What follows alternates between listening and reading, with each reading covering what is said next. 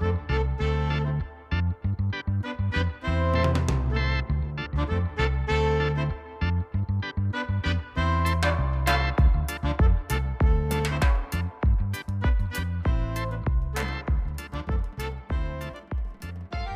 ター王のポッドキャストへようこそ。番組ホストの NBA は人です。プレイオフ激アツですよね。皆さん見てますか？以前マイアミヒートが人材不足で負けたら解散になってみたいな夢を語っていましたが、一番安心して見れると思っていたバックスがアップセットされる結末になりましたね。自分の予想を YouTube で世界配信してたので笑っちゃいました。ただ、どう今シーズンが終わるかはまだわかりません。エンビード、マイアミヒート説はまだ消滅してないと思います。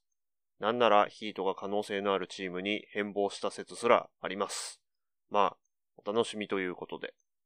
今回は選手特集が中心になります。第2回目はマティース・サイブルです。今回のレター王のために彼について調査しましたが、ますますお気に入りの選手になりました。皆さんにも私の思いが届くと嬉しいです。では、まずは、ブレイザーズ関連のニュースから振り返りましょう。現地4月26日に、ポートランドトレイルブレイザーズが、2023-24シーズンに G リーグにチームを立ち上げることを正式に発表しました。本拠地はポートランド大学内にあるアリーナ、チャイルズセンターです。チャイルズセンターでは有名大学が一度に集まって試合を行うフィルナイト・インビテーショナルが昨年行われていた場所で、その名前の通り、ナイキの共同創設者、名誉会長のフィルナイトを祝う名目で開かれているイベントです。このイベントは2017年から行われていて、過去にモーダセンターと、ブレイザーズの元拠点、ベテランズメモリアルコロシアムで行われていました。直近のイベントではこの2カ所に加えてチャイルズセンターでも行われていたことから、ビジネス的なつながりはあったと思われます。しかも、現ビジネス部門のトップのドウェイン・ハンキンズが SNS でイベントについて投稿していたことから、確実にコネクションはあったと予想できますよね。肝心なチーム名については後日発表とのことで、これからのお楽しみです。公式サイトを見ると、クローニンのメッセージが載っていて、重要なのは球団が G リーグに参加のチームをポートランドに置くこと。このことで選手育成により力を入れることになり、スタッフたちの養成の場としても使えるようになる。同時に我々が中心核のままで組織全体を運営し続けることができるようになる。とのことですので、育成機関を本拠地の近くに置いて、組織の方針にのっった運営ができる参加のチームを置いたということですかね。詳しくは別にコンテンツを作る予定なので、その時にまとめてお話ししたいです。では、選手特集第2弾ということで、ザ・ディスラプターことマティース・サイブルについてお話ししていきます。NBA 公式サイトによると、身長 196cm、体重 91kg、26歳、2019年ドラフト20位指名、現状4シーズン目、生まれはアリゾナ州、2歳の時にオーストラリアに移住して7年間過ごした後、アメリカに戻ってきてワシントン州シアトルで家族と生活。高校と大学はワシントン州の学校に通って、大学に4年間残った後に NBA 入りして今に至っているそうです。バスケットボールの選手としての特徴ですが、2メーター11センチメートルのウィングスパンと身体能力を存分に活かしたディフェンス力が武器ですよね。NBA 公式サイトによると、過去4シーズンの間で、36分間あたり平均2スティール以上、1ブロック以上を毎シーズン記録しているのは、マティース・サイブルだけです。ちなみに、ポール・リードという選手も NBA 入りしてから直近3シーズンで同じ記録をキープし続けています。彼の所属している球団は、フィラデルフィア・セブンティシクサーズです。サイブルがトレード前に所属していたのもシクサーズでしたよね。因果関係があるのでしょうか。少し脱線しましたが、サイブルは数値に残るほどのディフェンス能力があるということです。反面、オフェンス能力に関しては、あまり裁量を与えられていなかった経緯もあって、目立った場面は見受けられません。NBA の公式サイトによると、直近のレギュラーシーズンでユーセージレートは10.2%。これは平均20分以下の出場時間で50試合以上出ている選手の中ではリーグワースト5位。参考までにリーグトップはアンテトクンポの37.3%、デイムさんは33.1%、ジェラミー・グラントは22.7%、ナズは15.8%です。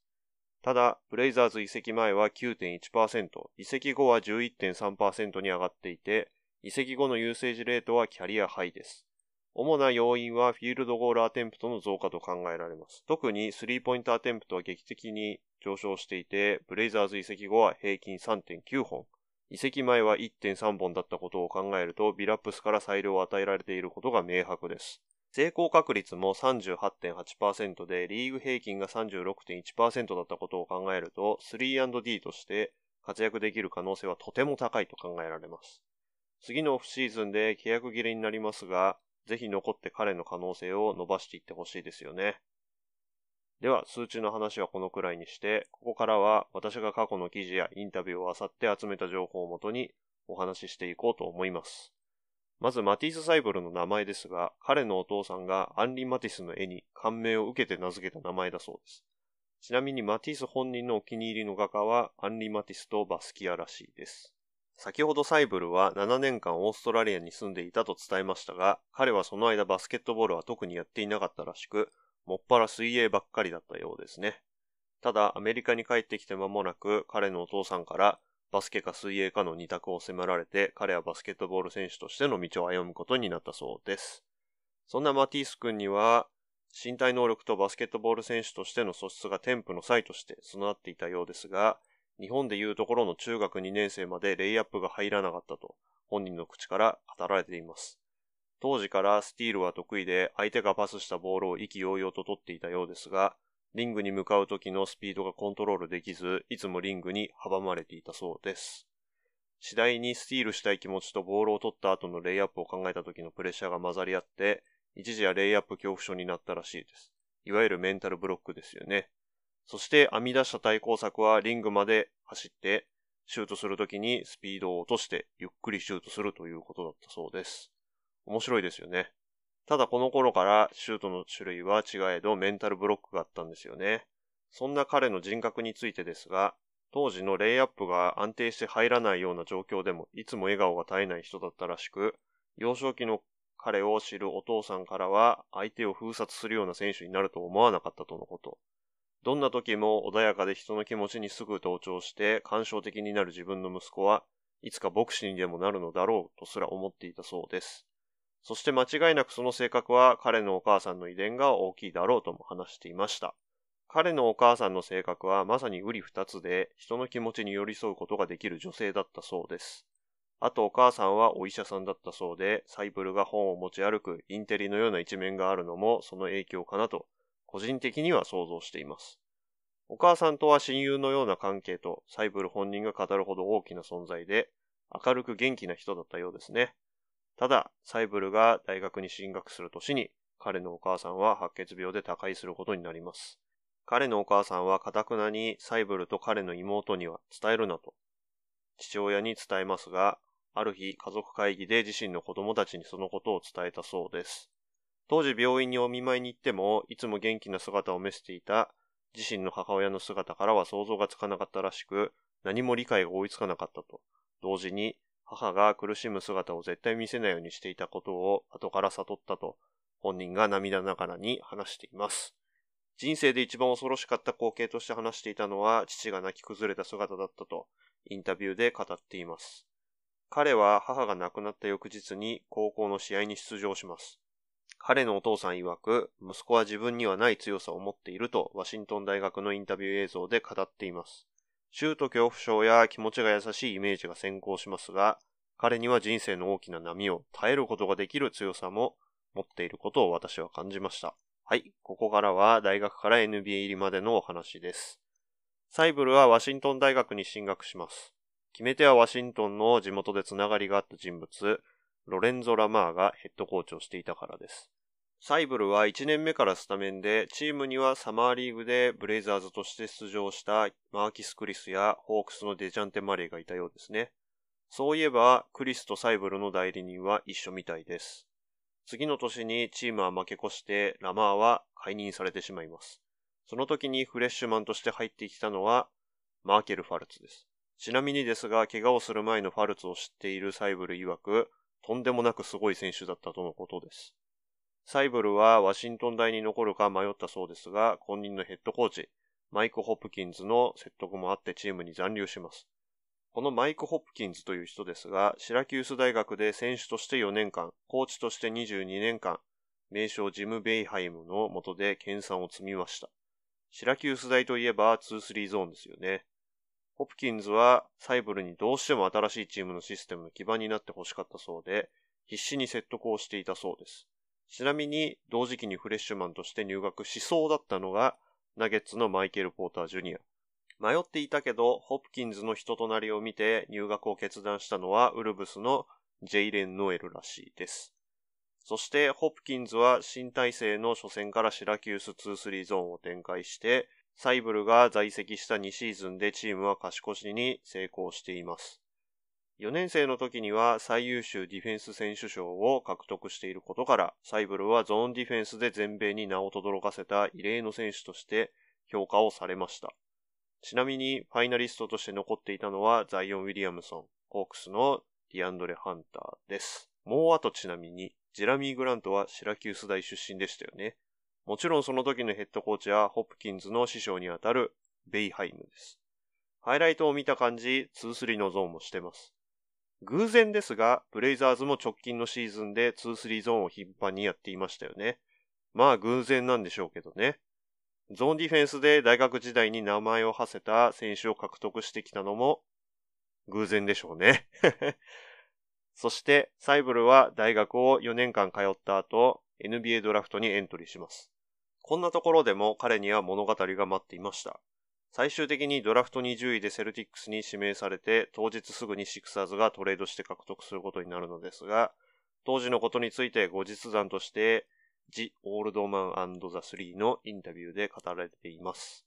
実は彼はドラフト前のワークアウトはシクサーズとしか行っていなくて、エントリーした時点でシクサーズ側から1巡目で指名すると約束されていたそうです。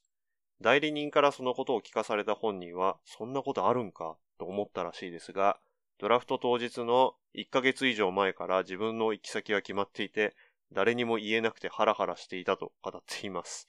では、なぜシクサーズはそんな強行策に出たのでしょうか？それは彼のスキルセットを即戦力として見込んでいたからだそうです。当時も今と変わらず優勝争いをしていた球団がルーキーの選手を即戦力として見込んでいたというのは興味深いですよね。ただ、サイブルのディフェンス面を評価していた反面、オフェンス面はかなり厳しく制限をかけていたことが移籍後の本人の口ぶりからも伺えます。このことについていろいろ思うことはありますが、番組終盤で私の見解をお話しします。NBA 入りした後もサイブルのディフェンスは猛威を振るいます。ウィキペディアに書かれていましたが、2019年12月8日のラプターズ戦で20得点、そのうちスリーポイント5本、3スティールを記録します。スリーポイント5本、3スティールしたのはシクサーズの歴代ルーキー史上、アレン・アイバーソンだけらしいです。その後も2021、21-22シーズンの NBA オールディフェンシブセカンドチームに選出されています。2021シーズンに関しては平均出場時間20分で直近10シーズンで選出された選手たちの出場時間を比べてもかなり異質な存在です。近い感じだと17、18シーズンでセカンドチームに選出されたデジャンテ・マレーの21.5分だと思われます。サイブルはブレイザーズに来てから4番をつけてますよね。実は学生時代はずっと4番だったんですよね。理由はお母さんが好きな番号だったからだと本人が語っています。まあ、形式的に話す内容はここまでですね。あとは NBA は人が思ったことを話していこうと思います。はい、ではここから私がフリーに話していこうと思います。前半パートでマティス・サイブルについてちょっといろいろ身の上話とかもまとめてみたんですけど、皆さん愛着を持っていただけましたでしょうか？私移籍前から、まあずっとマティス・サイブル選手としてね、好きだったんですけど、まあもうあの人間性みたいな面もね、あの今回の番組を録音するにあたってまあ調査したので、まあすごくですね、まあ NBA の中でトップ3ぐらいに入る好きな選手にちょっと変身しましたね。まあもうぜひとも自分の推してるチームにやっぱり残ってほしいですよね。でですね、まあ彼 YouTuber としても有名ですよね。で、恥ずかしながら私はこの番組を録音する前までは、まあ、ちゃんと彼の YouTube のビデオ見てなかったんですけど、まあ、今回見てみてですね、まあ、すごくビデオの出来がいいですよね。で特にルーキーシーズンにまあバブルになって、でそのバブルの時のその中身がね、どうなってるのかっていうのがメディアですらまあこうわからなかったところを、まあ現地にいる、まあマティース君本人が、まあ撮ってね、あの一躍有名になったということだったんですけど、まあ実はそのですね、映像に関してはもう全部自分で編集も何もかもやってたってことらしいんですよね。やってなかったのがアイキャッチだけだったっていうことで、アイキャッチアイキャッチ以外全部やってんのって感じですよね で。なんでこのビデオの編集作業能力を持ってるのかというと、まあ学生時代に付き合っていた彼女がまあその手のまあビデオ編集とかの作業をね、まあ、よくやっていたということで、まあ横で見ていて、まあ自分もね、あのそういったような経験値を持っていたということで、まああのような優れたビデオをね、作っていたということですね。まあ、あの、すごく見習いたいですね、私としては。ちょっとシクサーズ時代の、まあその、レギュラーシーズンの時にまあどんなことがあったのかみたいなことはちょっと調べることができなかったんですけど、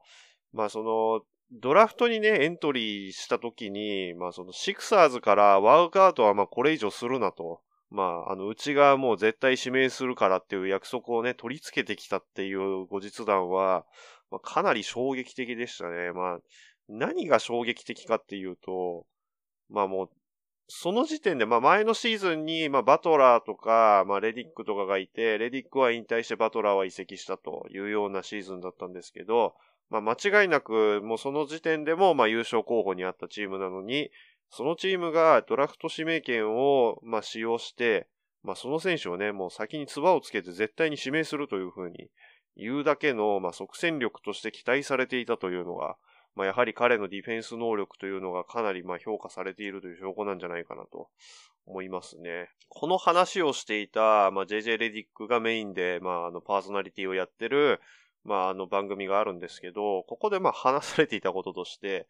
マティス・サイブルが比較されていた選手がね、まさかの NFL の選手だったっていうね、エド・リードっていう選手らしいんですけど、私よく知らないんですけど、NFL までは手をつけないようにしてるのでわからないんですけど、まあ、ポジションとしてはセーフティーで、ボールをね、彼の周りに投げてしまうと全部取ってくるみたいなタイプの選手だったらしいんですよね。で、まあ、知らないながらハイライトを見たんですけど、確かに、まあそこら辺に投げるともう全部ボール取ってきて、で、ボールを取ってそのままタッチダウンするんですよね。まあなかなか、まあハイライトなだけあってもなかなか衝撃的なまあ映像なんですけど、まあそうですね。で、マティス・サイブルがなんでですね、こんなにディフェンスの能力のみにまあ特化してたのかということなんですけど、まあ彼のお父さんから、まあディフェンスができればどのチームでもプレーできるというふうにまあ幼少時代に言われていて、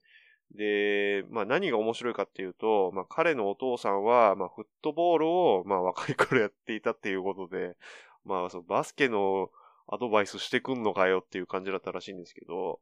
まあやはりですね、まあ彼はもうディフェンスをね、ずっとやってきた、まああの経緯があるというようなタイプみたいですね。でまあ、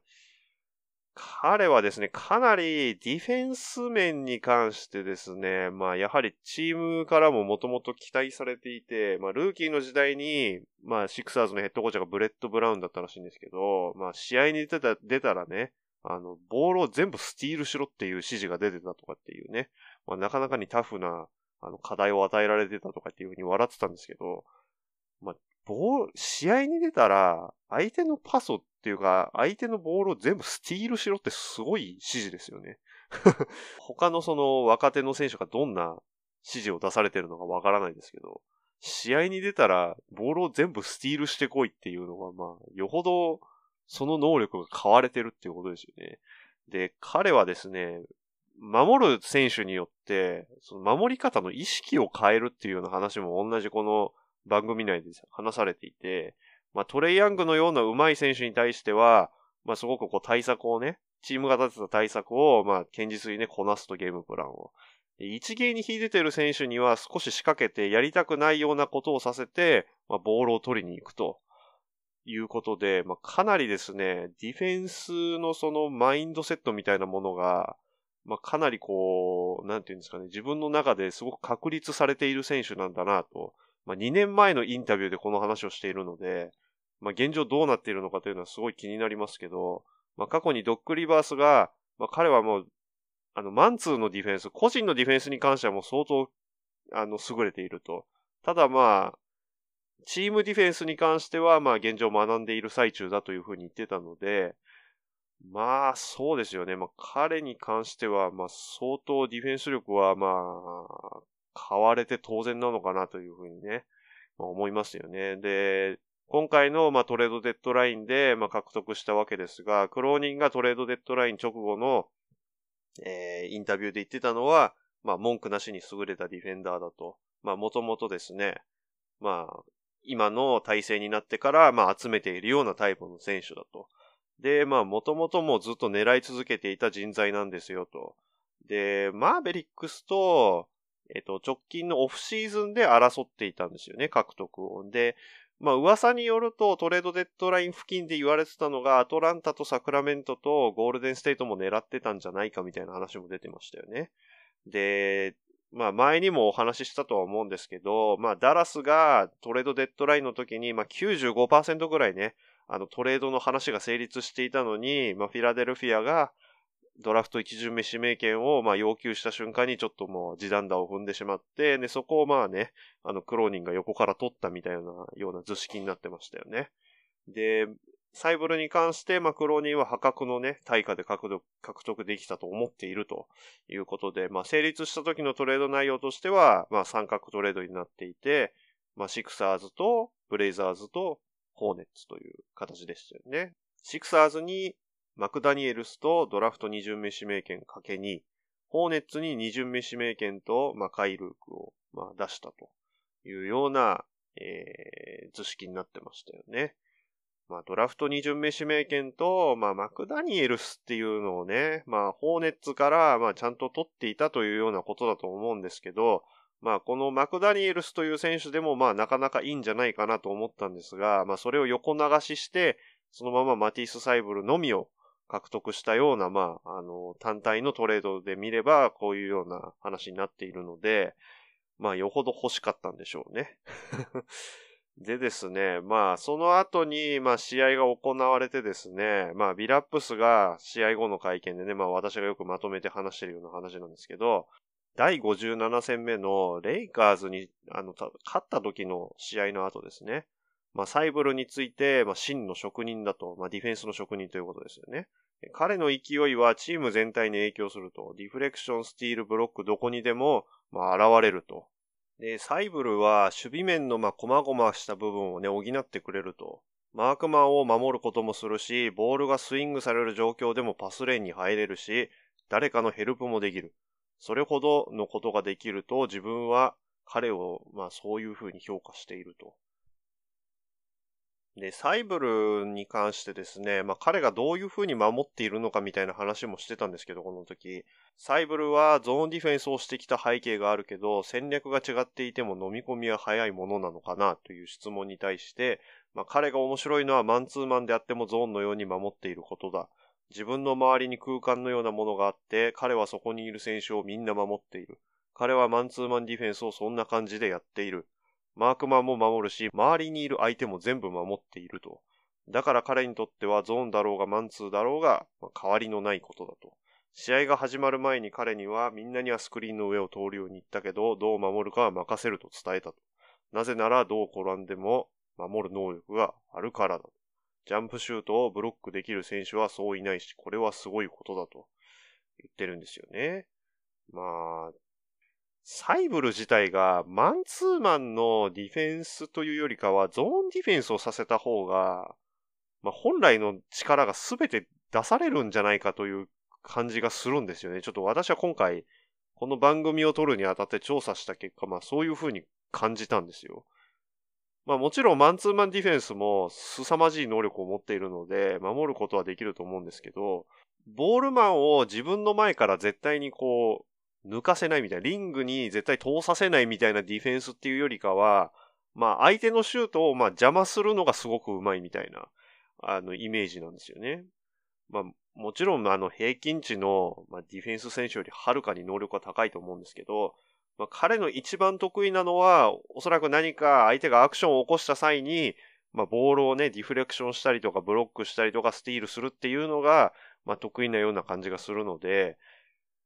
まあ、マティス・サイブルをそのまま残留させるんであれば、で、あと今回の、まあ、ブレイザーズが2-3のゾーンをあそこまで、まあ、やり続けてたっていうのを考えると、おそらくブレイザーズはゾーンディフェンスをメインウェポンにするような、まあ、ディフェンスのチームになるんじゃないかなというふうに、まあ、ちょっと私は想像してるんですよ、実は。で、ジェラミが、その先ほど言ったように、ジェラミが、シラキュース大にいて、2-3ゾーンをまあちゃんとやってきた経緯があって、で、今回ですね、まあ全世界的にまあファンに、まあなんでこんなことしてるんだっていうふうにまあ言われていた、まあ、ジェラミーをですね、前衛に置いてとか、あとなぜかガードを守らせてっていうような、なんていうんですかね、タスクをまあ彼に与えたわけですが、ビラプスたちが。まあ、それもですね、まあやっぱりこの、まあ私の想像するところですけど、まあ2-3のゾーンもしくはマッチアップゾーンを、まあ今後メインの武器にしていくというのの全ての伏線なんじゃないかと。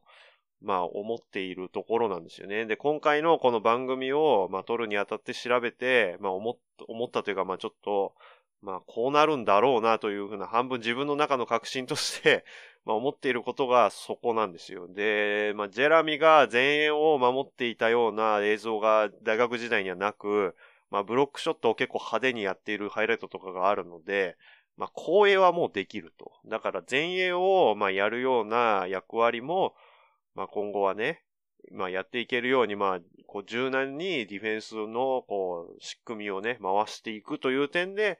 まあ今シーズンね、ゾーンディフェンスを練習したんじゃないかというふうに私はちょっと思っております。で、まあディフェンス面に関してまあどんだけすごいんだっていうようなお話をまあしたわけですが、まあ問題はですね、マティス・サイボルの問題は、まあディフェンス面ではなくオフェンス面なんですよね。で、まあ、シクサーズ時代に、まあ、マティス・サイボル自体が、チーム側からオフェンスでのその役割をかなり、まあ、制限されていたというのが、まあ、それとなく彼が移籍した直後ぐらいのインタビューで、まあ、話されてはいるんですよね。で、彼が出てきた試合、あの、初めてブレイザーズとして出てきた試合で、まあですね、スリーポイントたくさんま決めたわけですよ。で、まあそのことに対して、まあすごくいい気分だと。まず気持ちが楽だった、チームに必要とされていることが感じられたし、コーチや選手たちが味方なんだと思うことができたと。自身の能力と自分らしくプレーする姿を見せられたと思うと。先ほど言った57試合目のレイカーズ戦で、まあ、マリック・ビーズリーとかのコーナー3をまブロックしてたんですよね。で、そのブロックと、まあ、スリーポイントたくさん決めたこと、どっちが重要だったんだって言ったら、まあ、シュートをたくさん決めて、まあ、こいつはこんなにシュートが入るんだと思わせたことの方が重要だったというふうに言ってるんですよね。で、このことに対して、まあ、ゲットザモンキーオフユアバックということで困難を乗り越えるっていう意味らしいんですけど、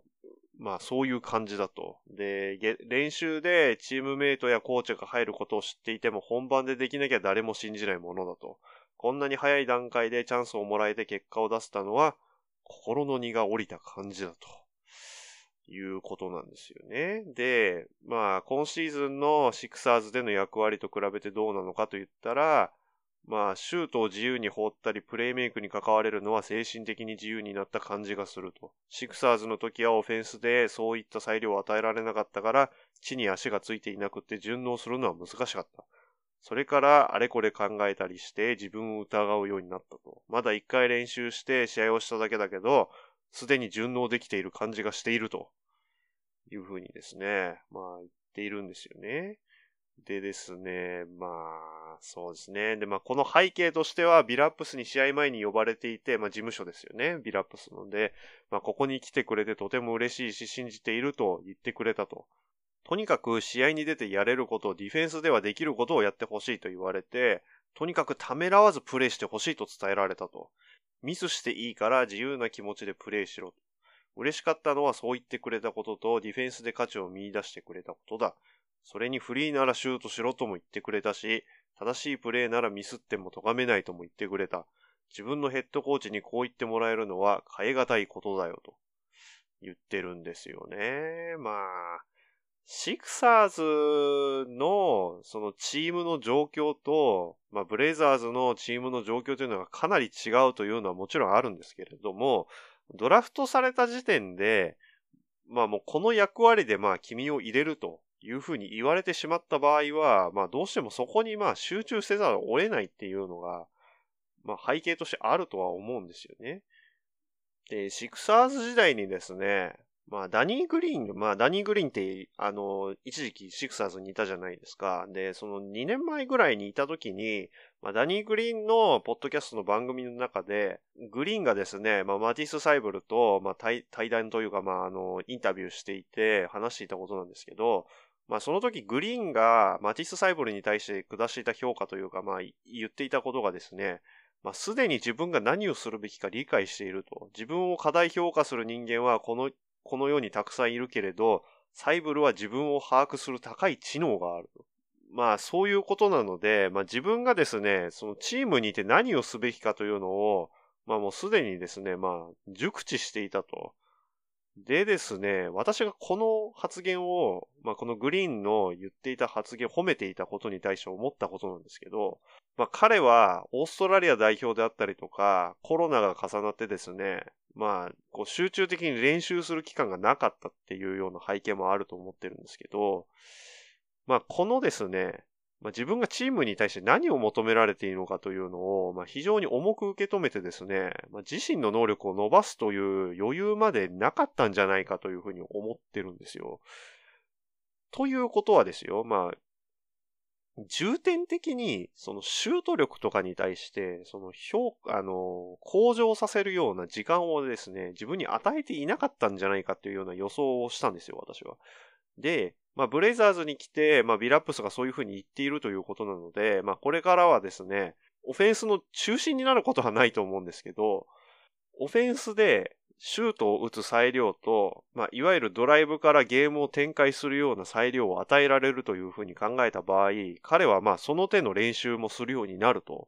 いうふうに思うんですね。でそうなると、今まで伸びていなかった部分が伸びてくるという流れになってきて、まあ楽観的に考えるとですが、まあ彼がもしかしたらかなり優れたウィングプレイヤーになる可能性というのは、まあ十分に考えられるんじゃないかと思ってるんですよ。えー、60試合目の前、その60試合目が行われる前の練習の時の会見でビラップスが言ってたのは、まあ、サイブルは2番か3番かというふうに聞かれた時に、どちらかといえば3番で必要ならば4番も守れるというふうに言ってるんですね。つまりですよ。マティス・サイブルはですね、フォワードなわけですよ。フォワードで、まあ、どちらかといえば3番なんだと。2番か3番かと言われたら。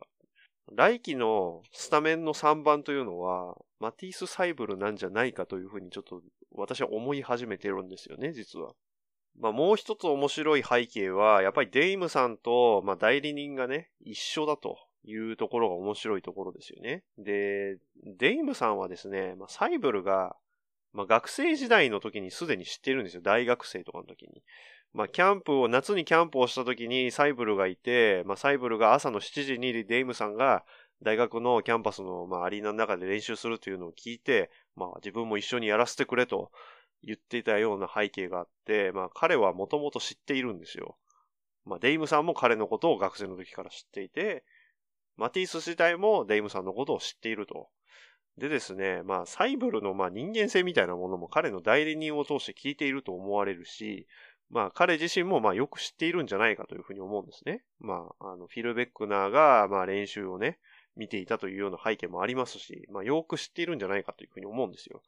えー、67試合目の、まあ、シクサーズ戦ですね。まあ、トレードデッドライン後の一番良かった内容の試合ですね。負けちゃったんですけど。この時にですね、試合後の会見で、まあ、メディアの方がですね、聞いてたことで、サイブルが気持ちを楽にプレイできていると移籍した時に言っていたけど何か言ってあげたのかという質問に対して、このリーグにいるということには理由がある。時には支えや愛、信じてあげる人間が必要なものだ。そうすることで劇的に変化した選手はいろいろ見てきた。この世界で生き残り続けるのは至難の技だし、自分のことを信用してくれない環境ならなおさらだ。この仕事は言われたことをやってくるだけでも大変だし、試合に出されたら仲間をがっかりさせたくないものだ。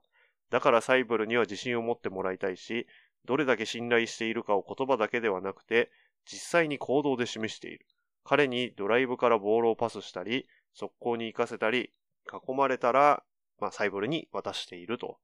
シュートを外しても続けて同じようにパスを出すというふうに言ってたんですね。で、サイブルが第57試合目のそのレイカーズ戦の後に、まあ、言っていたことがあって、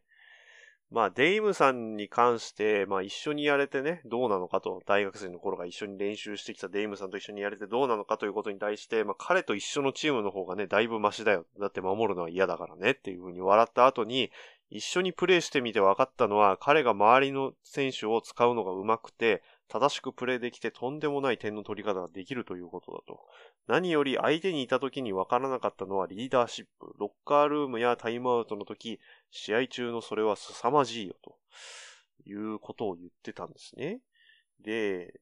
マティス・サイブルに関してもう一つまあ彼が言っていたことが、まあ、約10年間ディフェンスを課題としてきたチームだけど、守備の名手として見られているのはプレッシャーかなということで、まあ、面白いことに自分にとってディフェンスは自然にできることなんだ。試合に出ればどう守ればいいかはなんとなくわかるし、デイムの場合のオフェンス面とそれは似ていて、彼は試合に出れば何かしら得点方法を見つけてくる。そういう意味で実際気負いはしていないし、むしろこれは大きなチャンスだと思っている。まだ試合に出ただけで分かってないけど、このチームがどんなディフェンスをやっているかを知りたいし、チームメイトがどんなプレーの傾向かも知りたい。これはみんなで団結してやるもので、ダンスの動きのような集合体であって、個人の動きではないんだということなんですよね。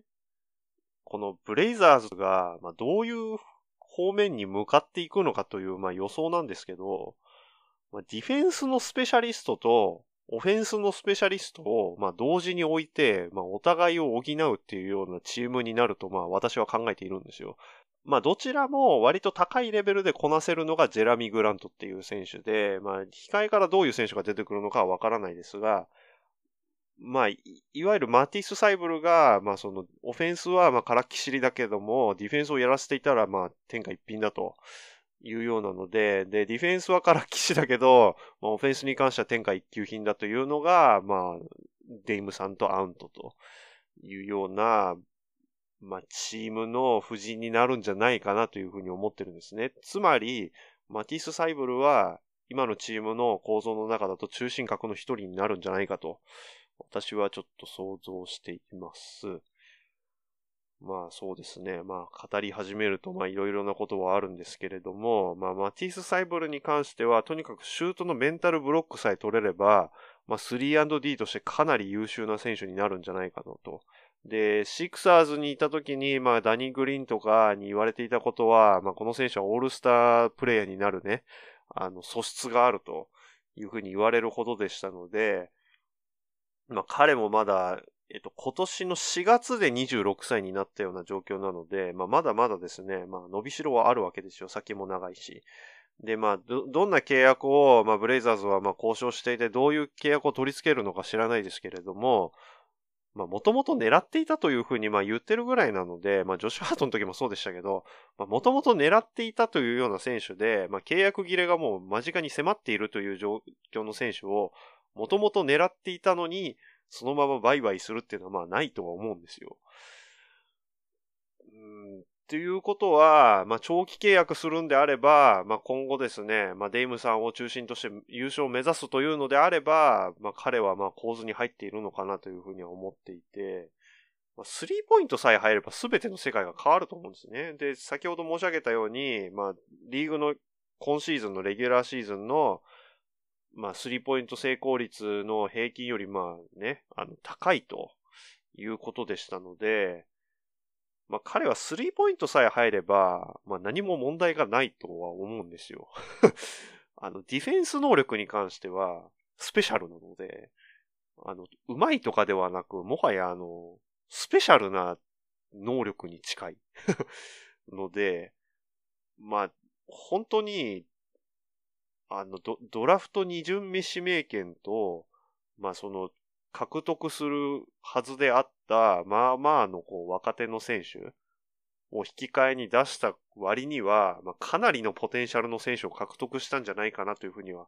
まあ思うわけですよ。まあ、そのね、あの、優勝候補になるとか、あとプレイオフで戦うようなチームが、まあ、欲しがるような人材でもあるので、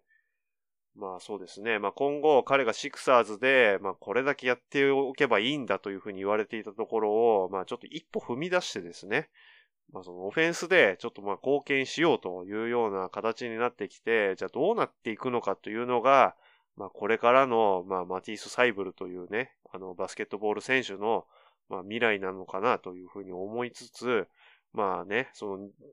人格的には、まあちょっとね、心優しいという反面があるので、まあ人のね、あの、前に立って引っ張っていくようなタイプではないのかなというふうには想像してるんですが、まあちょっとインテリっぽいんですよね。あの、話し方がちょっとフランス語なまりっぽいんで、なんか不思議なんですけどね。フランス語なまりっぽいので、ちょっとなんかこうインテリチックに聞こえるんですけど、まあおそらく彼は割と頭が回る方だとは思っているんですよ。